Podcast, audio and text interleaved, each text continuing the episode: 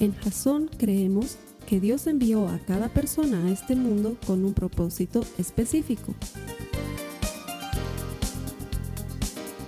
Nuestra misión es ayudarte a que tengas una relación personal con Jesús y a través de ella encuentres ese propósito para tu vida. Queremos ayudarte a alcanzar ese propósito. Es nuestra oración que este podcast te ayude a tener visión, a tener jazón.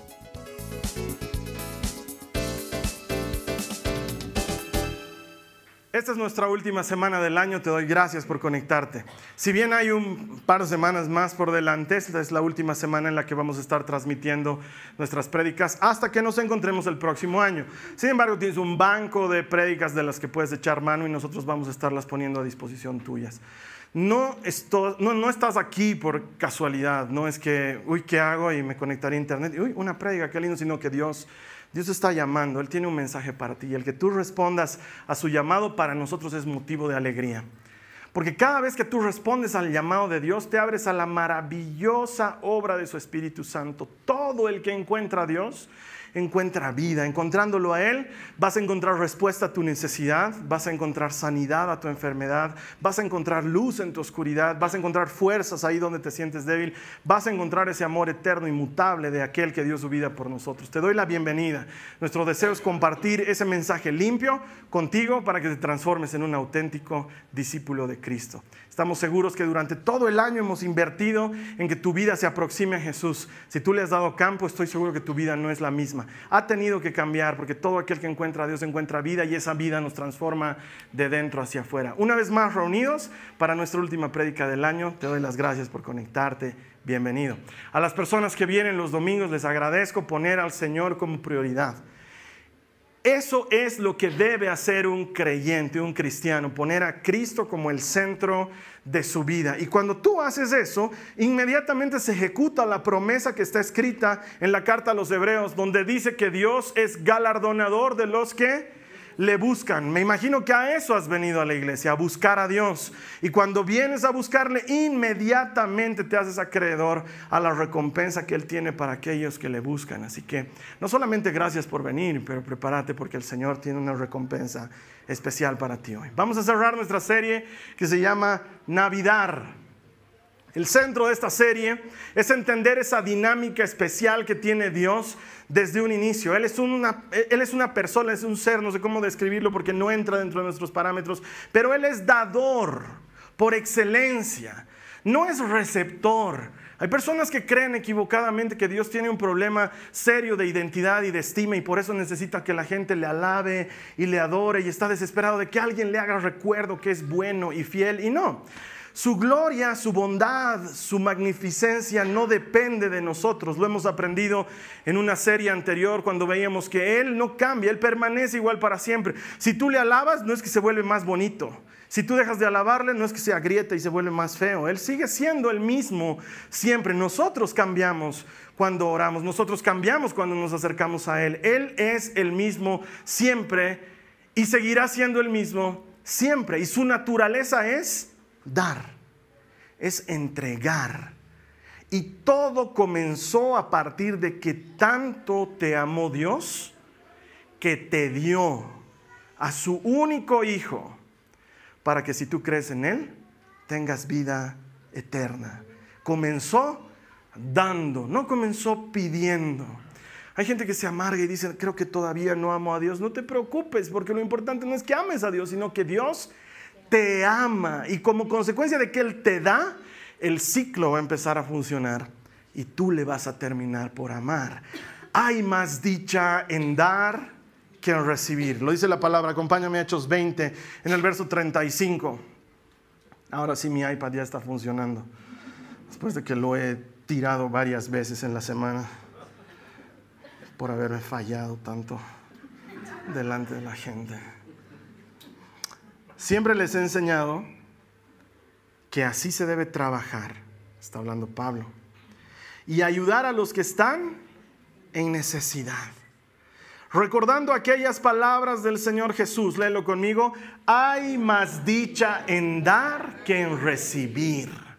Hay mayor alegría en dar que en recibir. Dios nos ha diseñado para dar. Y todo lo que vivimos conspira para hacernos creer que es a la inversa. Y que la idea es recibir, tener, cuando en realidad hay que soltar, hay que dejar, hay que dar, hay que entregar. La semana pasada veíamos que el centro, el centro del cristianismo está en el servicio. Cuando tú sirves te pareces más a Jesús. Él mismo decía, yo no he venido a ser servido, he venido a servir y a dar mi vida en salvación para muchos. Ha venido a servir y a dar. Y de la misma manera, cuando Él parte el pan en la última cena y entrega el vino, a sus discípulos les dice, servir y dar. Hagan esto en memoria mía. Y los cristianos sí, está bien que celebremos la cena del Señor y todo lo que quieran, pero no se reduce a eso, sino que lo que Jesús estaba diciendo es que la vida del creyente es servir y dar, y cada que tú y yo servimos y damos, estamos haciendo en memoria suya lo que Él hizo por nosotros en la cruz del Calvario. Esa dinámica de dar te lleva a recibir. Pero comienza dando. Comienza entregando, comienza, siendo generoso tú. Y para eso es necesario pasar por un proceso doloroso, pero bueno. Es como cuando tú ves que tu hijo está creciendo. Hay cosas de su adolescencia, por eso se llama adolescencia, porque adolecen de ese proceso y tarda, ¿sí? tarda, es, es doloroso para ellos, no se entienden a sí mismos, no saben lo que les está pasando, es doloroso para los padres, no los entienden, no saben lo que está pasando. De chiquitos ya los querías devolver, de adolescentes los quieres eliminar. Pero si hemos aprendido también que si no te cansas de hacer el bien, a su tiempo cosecharás. Entonces, si los dejas vivir, luego serás abuelo y ese será tu premio de no haber matado a tus hijos. Es verdad. Todos los que son abuelos digan amén. amén. Es el premio por no haber matado a tus hijos. Dios premia, Él es recompensador, es su naturaleza. Es la verdad, es un proceso doloroso. Hay procesos dolorosos en nuestra vida y transformarte en un dador. Cuando toda tu vida ha sido egoísta, pensando en ti mismo, transformarte en un dador es un proceso. Puede involucrar cierto dolor, pero es siempre bueno y gratificante. Me acuerdo que cuando yo era muchacho, chango, Em, yo me acuerdo que empecé a trabajar y empecé a ganar mi propio dinero y cuando empiezas a ganar tu propio dinero y sigues viviendo en la casita de tus papás y te lo pagan la luz y te lo compran tus megas, entonces es una maravilla, porque esa plata la puedes destinar a lo que quieras. Entonces, ¿saben a qué destinaba yo mi dinero? Me compraba tres cosas, música, películas y libros. Es más, me hacía criticar con mucha gente porque yo me compraba películas y música original y libros originales. Entonces, eh, tú no estás familiarizado con lo que sucede aquí en Bolivia, pero aquí en Bolivia hay mucha piratería, como sucede en muchos lugares de Latinoamérica. Entonces, conseguir cosas originales siempre era complicado y era más caro. Y yo compraba por Amazon. Entonces entraba a Amazon y me compraba películas y me compraba música y me compraba libros y me llegaban mis paquetitos y yo era feliz. Y luego me casé y seguía comprándome mi música y mis libros y mis casetitos porque estábamos solamente la Carly y yo y no había mucha más necesidad que cubrir hasta que nació la Nicole. Un niño no solamente perfora tu bolsillo. Alguien debería decirle eso a los papás antes de que se... Es la verdad, no te estoy mintiendo. Ya no voy a volver a decir que caiga un rayo porque la anterior vez cayó y fue muy terrorífico. no solamente perfora tu bolsillo, pero cambia tu vida para siempre. Sobre todo por una cosa. Por primera vez, no sé si sucede con todos, pero creo que es así. Por primera vez entiendes lo que es amar sin medida, sin esperar que te amen. Porque hasta en el amor de pareja uno está esperando que la otra persona le ame. No, yo te amo, pero tú también me tienes que amar. Pero cuando amas a tu hijo, le amas sin medida. Es, no, no, hay, no hay nada que te detenga y le amas con locura y empiezas a vivir lo que es dar de inmediato. Dejas de dormir como dormías antes, dejas de comer como comías antes. Hay alguna hermana me dice, no, mi marido sigue durmiendo igual. Entonces, hermano, estás todo mal, no has amado ese bebé. Cuando amas de verdad, tu vida se altera y, y claro, sufres, estás con las ojeras, te quejas, pero vuelve a llorar a las 3 de la mañana y vuelves a hacerlo. Y sabes que no vas a recibir ninguna recompensa. Tres horas después va a suceder exactamente lo mismo, sin piedad ni clemencia. Empiezas a entender lo que es amar. Y, ese amor va creciendo cada día más. Yo lo veo a los y a la reina que están enamorados de su bebé, recién nacidito. El Mickey y la Gaby están enamorados de su bebé, siete mesecitos recién tienen. ¡Ah! No saben cómo va a ir creciendo eso. No tienen idea amabas tu auto, va a llegar un punto en que vas a decir, sí, le daría el auto. No, no, no, ¿qué me está pasando? No. Empiezas a amar a esa persona y empiezas a amar sin medida. Y de pronto, los discos, la música, los libros no eran importantes. De pronto tus gastos empiezan a volverse de otro tipo. Y no tanto, sí, es por responsabilidad, pero es por, porque quieres dar. Y entonces luego te pones a evaluar entre comprarle esto a tus hijos o comprarte algo a ti y luego les compras a tus hijos y luego les, les das a tus hijos y luego les entregas a tus hijos y luego te das cuenta que han pasado años que ya no estás haciendo cosas por ti.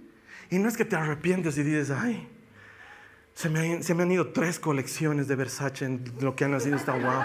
No, sino que tu mente, tu corazón han aprendido a dar, han aprendido a servir. Y luego tu hijo, tu hija te hace una macana, te tira el plato, se porta mal y tú lo corriges y, eh, y, te molestas, pero dentro tuyo sigues amando y dices, esto tiene que mejorar y vuelves a hacerlo y vuelves a servir. Y son unos malcriadotes, pero la mesa está servida para ellos. Puedes estar enojados, pero no has dejado de comprar leche en la casa. Puedes estar furioso contra ellos, pero vas y pagas las pensiones al colegio. amas, amas. Y eso se vuelve parte de tu vida. Y cuando amas, das, sirves. Algo de ti muere y algo en ti crece y nace y se vuelve grande. Y yo creo que todo esto Dios lo permite para que entendamos cómo es Él en su naturaleza, cómo, cómo Él da y es generoso. En el mundo el pecado ha comenzado por el egoísmo del hombre. La desobediencia fue por egoísmo, fue porque quiero lo que yo quiero. Y esto lo que haya sido manzana, papaya o tamarindo, lo que sea que haya comido Eva, esto lo quiero, lo quiero para mí. Y el pecado entra porque el hombre es egoísta, pero la salvación entra por lo exactamente opuesto entra por la generosidad de Dios. El pecado entró por el egoísmo del hombre y la salvación entró por la generosidad de Dios que dio a su único Hijo para que todo aquel que en él crea no se pierda, sino que tenga vida eterna. Mira lo que dice Lucas en el capítulo 2, en los versos 10 y 11. Lucas 2, 10 y 11. Pero el ángel les dijo, ¿a quiénes? son los pastores que estaban ahí no tengan miedo, porque les traigo una buena noticia. Evangelio, eso significa buena noticia. Les traigo una buena noticia que será motivo de gran alegría para todos. Hoy les ha nacido a quienes, a ustedes les ha nacido en el pueblo de David un Salvador, que es el Mesías, el Señor. Gran tristeza hubo cuando el pecado entró y comenzó una bola de nieve. Muchos de nosotros no entendemos bien esa bola de nieve, pero tiene explicación. El pecado de uno engendra consecuencias para otro y para otro y para otro y para otro y se vuelve una bola de nieve y el mal que hacen unos empieza a generar problemas en otros lados y lo que comenzó miles de millones, bueno, miles de años atrás, empieza a generar consecuencias para otros y para otros y luego tenemos gente enferma, gente con hambre y múltiples necesidades por atender en el mundo y decimos, ¿qué pasa? ¿Por qué Dios no hace algo? Dios hizo algo. ¿Cuándo? Cuando mandó a su único hijo para que una nueva bola de nieve comience, una bola de generosidad, de gracia, de favor, no porque hayas hecho algo bueno, sino porque Él quiere dar, porque Él es así, entonces viene y se da a sí mismo, les ha nacido un niño. ¿A quiénes? A ustedes. Les ha sido dado, les ha sido entregado. Y lo que comenzó con egoísmo se cambia con generosidad. Y Dios empieza a dar a aquel que iba a morir por ti y por mí. Toda esa extraña manera del hombre de vivir queriendo y, y almacenando y guardando y no compartiendo. Se cambia porque viene uno que da, que comparte, que entrega, que sirve y sin embargo Él merece toda la gloria y todo el honor. Y Él es el que comienza a dar. Él es el que se amarra una toalla a la cintura y empieza a lavar pies. Él es el que empieza a preparar comida para que la gente coma. Él empieza a dar. Ese es Dios. Él comenzó regalándose. Por eso, no podemos decir que somos cristianos si no damos.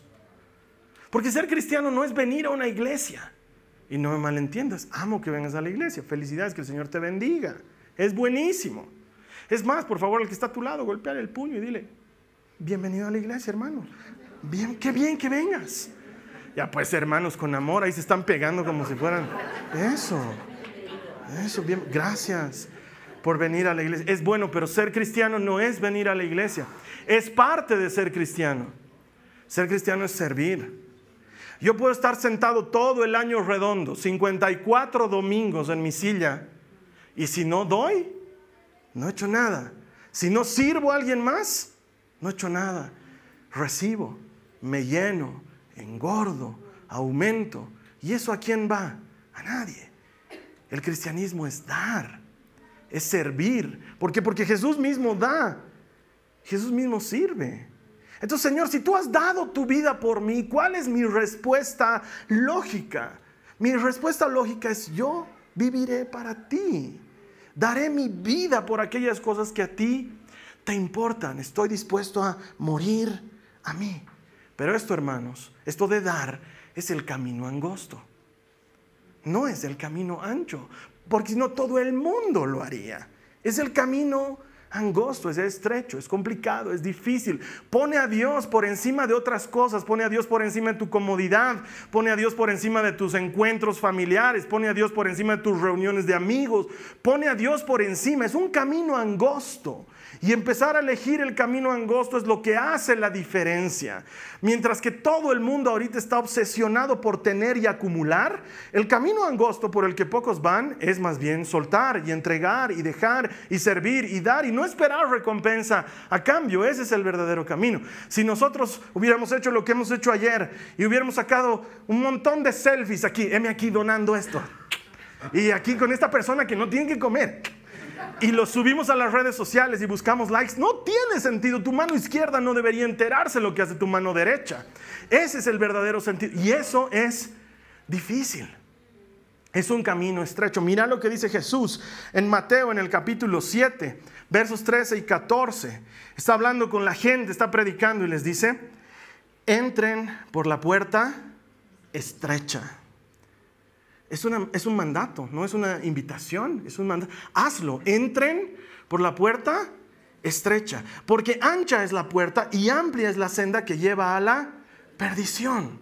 Y muchos son los que entran por ella. ¿Cuántos? Muchos van por la senda ancha, pero estrecha es la puerta y angosta la senda que lleva a la vida.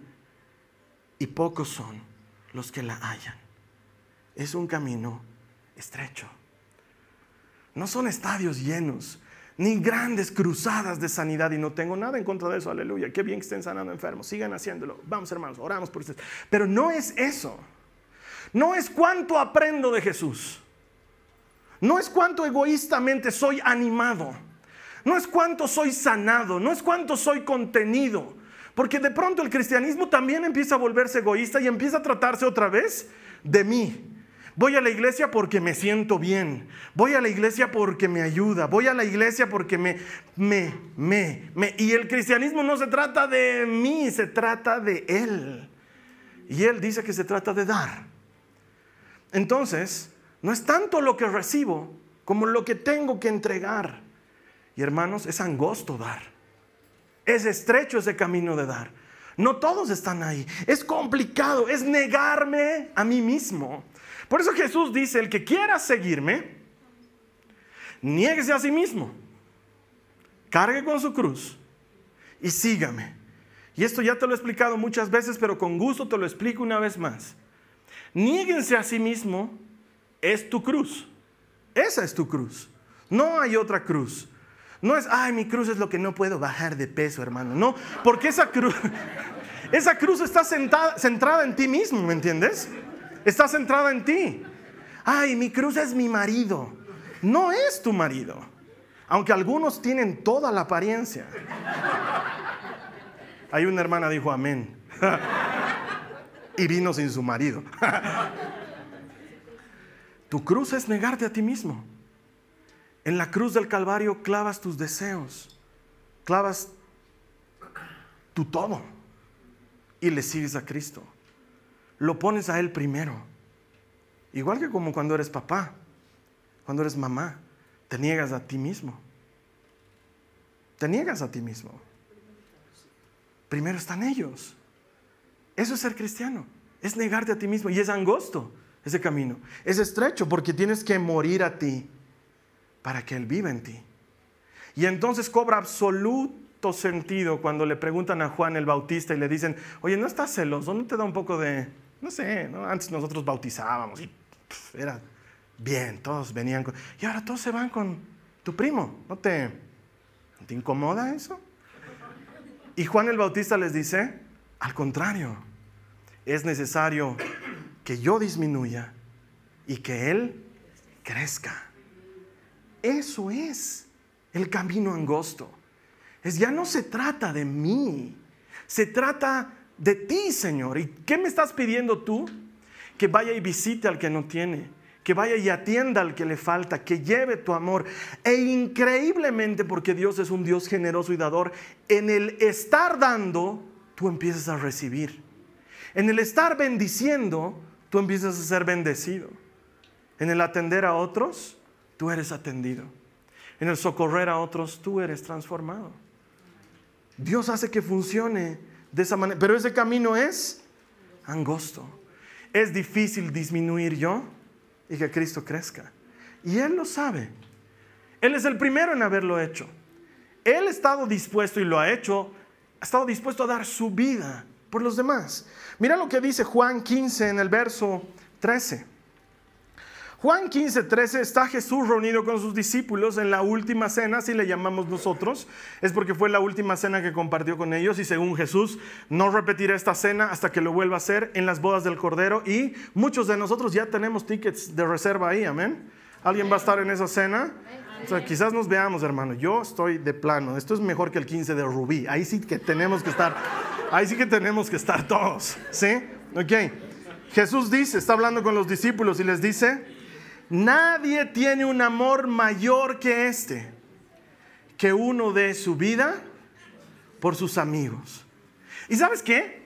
Sacado de contexto este versículo, es alucinante porque hace que todo el mundo se sienta bien. Porque todos decimos, ay, entonces yo estoy pues en el camino correcto porque yo también doy mi vida por mis amigos.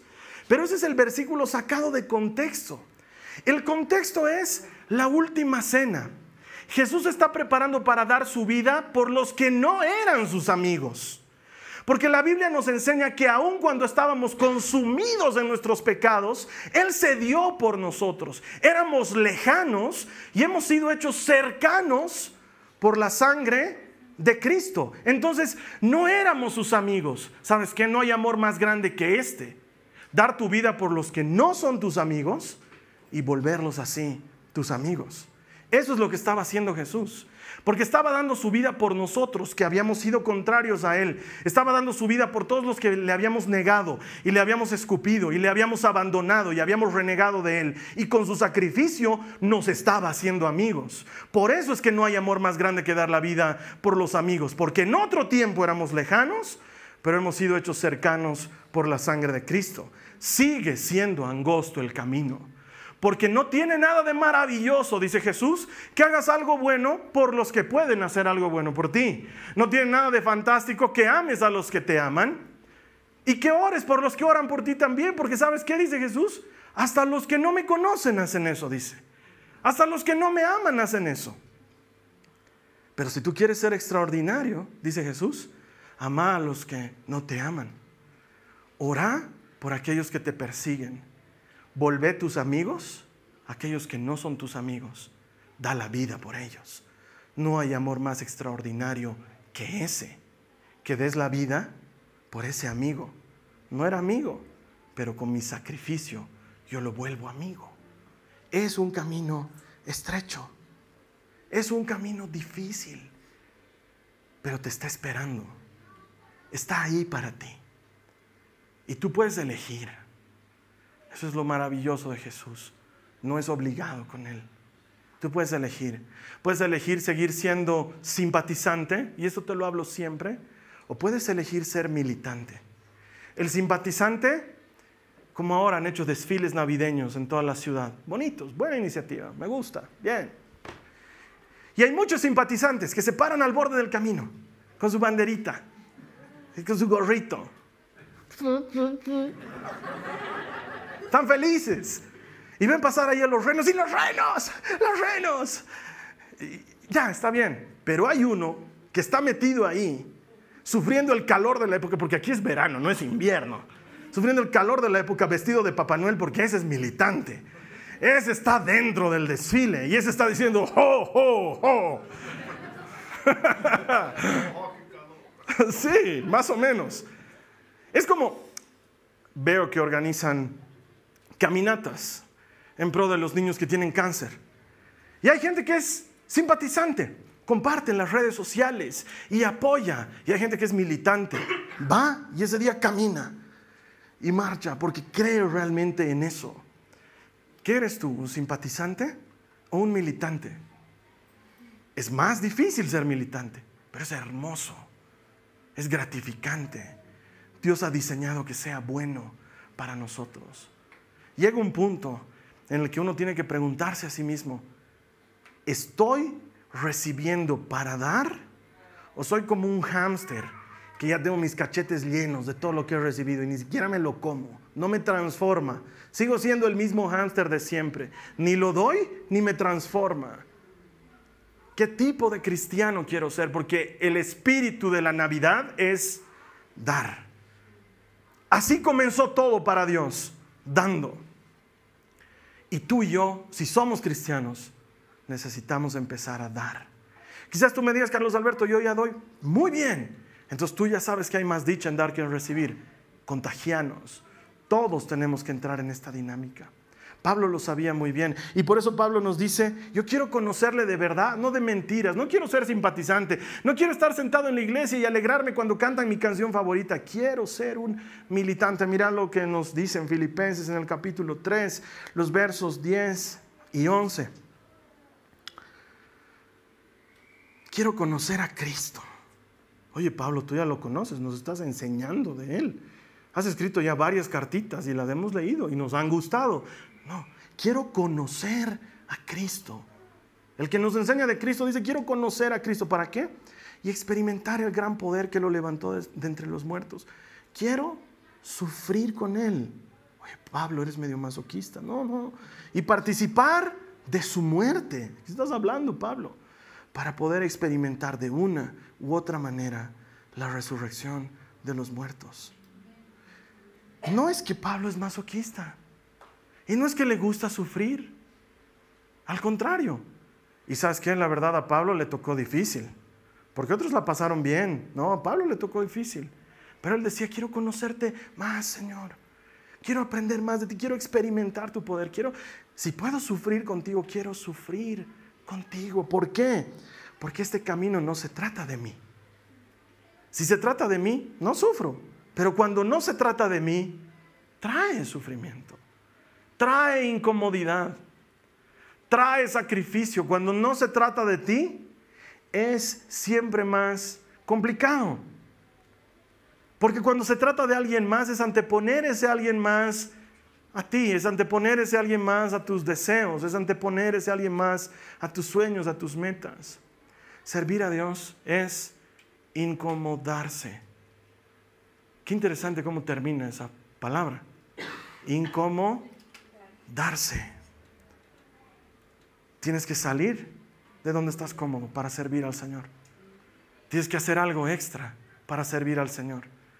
Tienes que dar algo de ti. Algo de ti muere cada vez que tú das. Y cada vez que eso de ti muere, cuando das, ¿sabes quién nace y quién vive dentro tuyo? Cristo.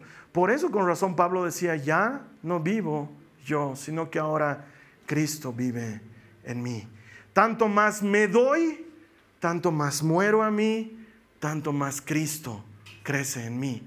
Hasta el momento en el que ya no sea yo, sino Cristo el que vive en mí.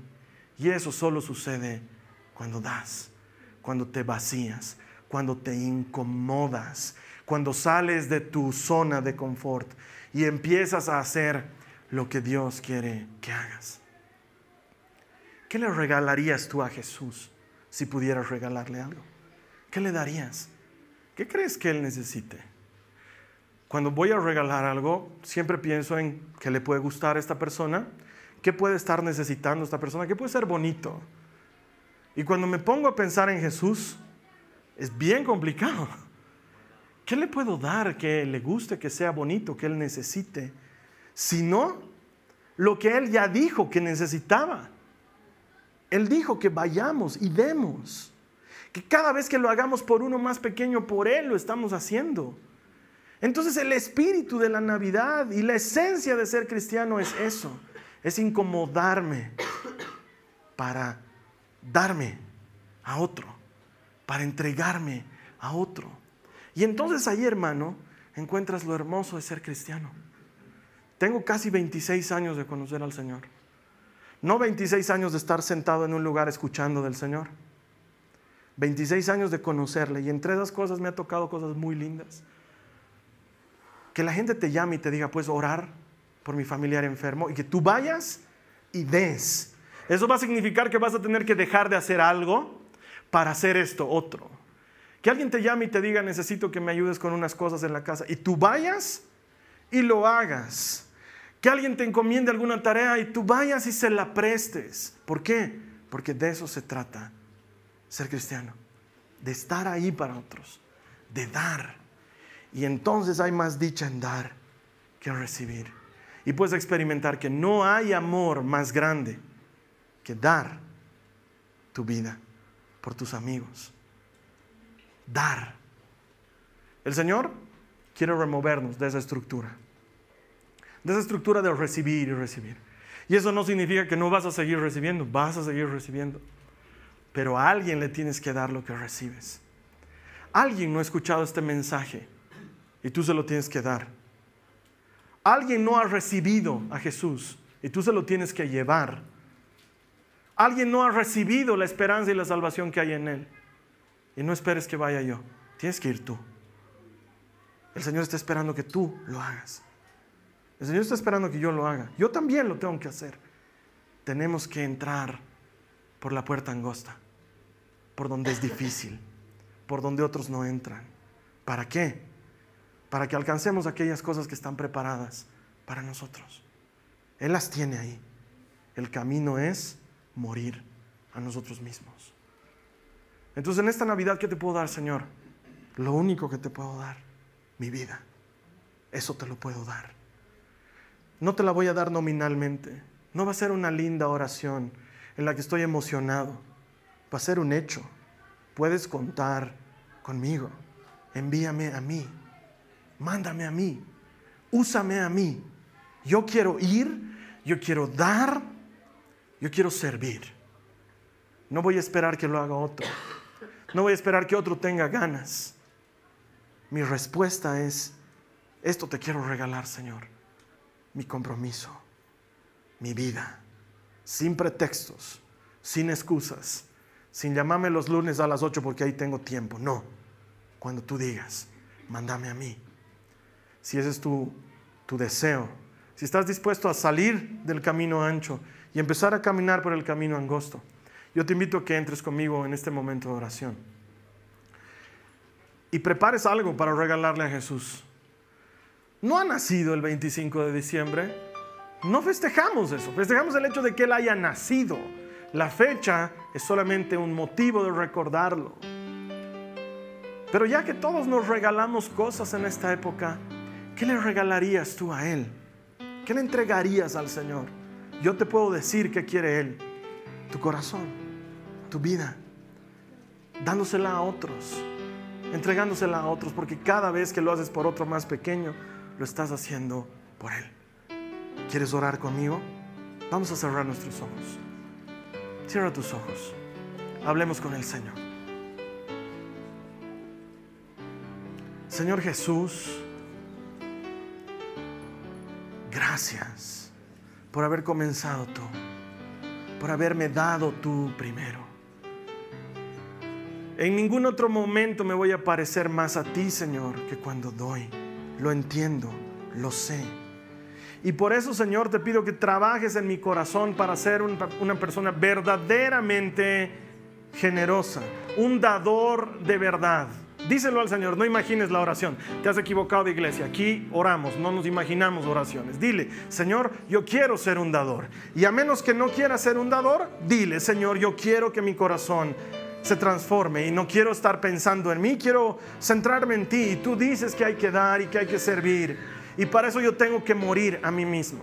¿Cuántos aquí saben que tienen que morir a sí mismos? Dile al Señor, yo tengo que morir.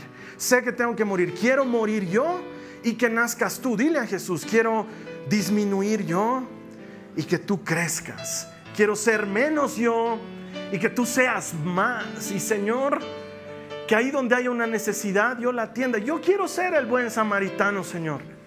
Al que se haya caído, levantarlo. Al que esté enfermo, sanarlo. Al que esté debilitado, darle fuerzas. Al que esté amargado, darle esperanza.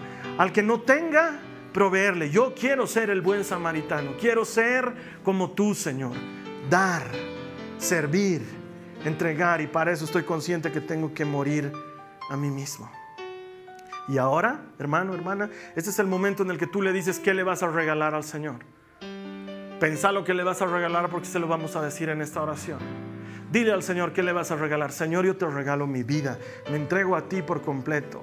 Mi vida en todos sus aspectos es tuya. Mi tiempo, mis pensamientos, mis palabras, mis esfuerzos, mis obras, todo te lo entrego a ti, Señor, te lo regalo. Es tuyo para que hagas con mi vida lo que tú quieras. Yo solo quiero servirte a ti, quiero servirte a ti y obedecerte a ti. Ese es mi regalo, esa es mi ofrenda para ti, Señor.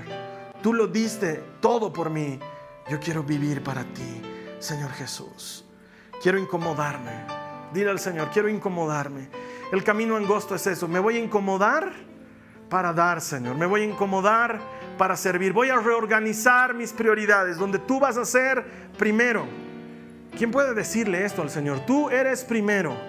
Ya no mis comodidades, ya no mis expectativas, sino las tuyas, Señor. Tú eres primero, no de palabra, de intención, de hecho. Este va a ser mi modo de vida. Es el mejor regalo que te puedo ofrendar hoy, Señor.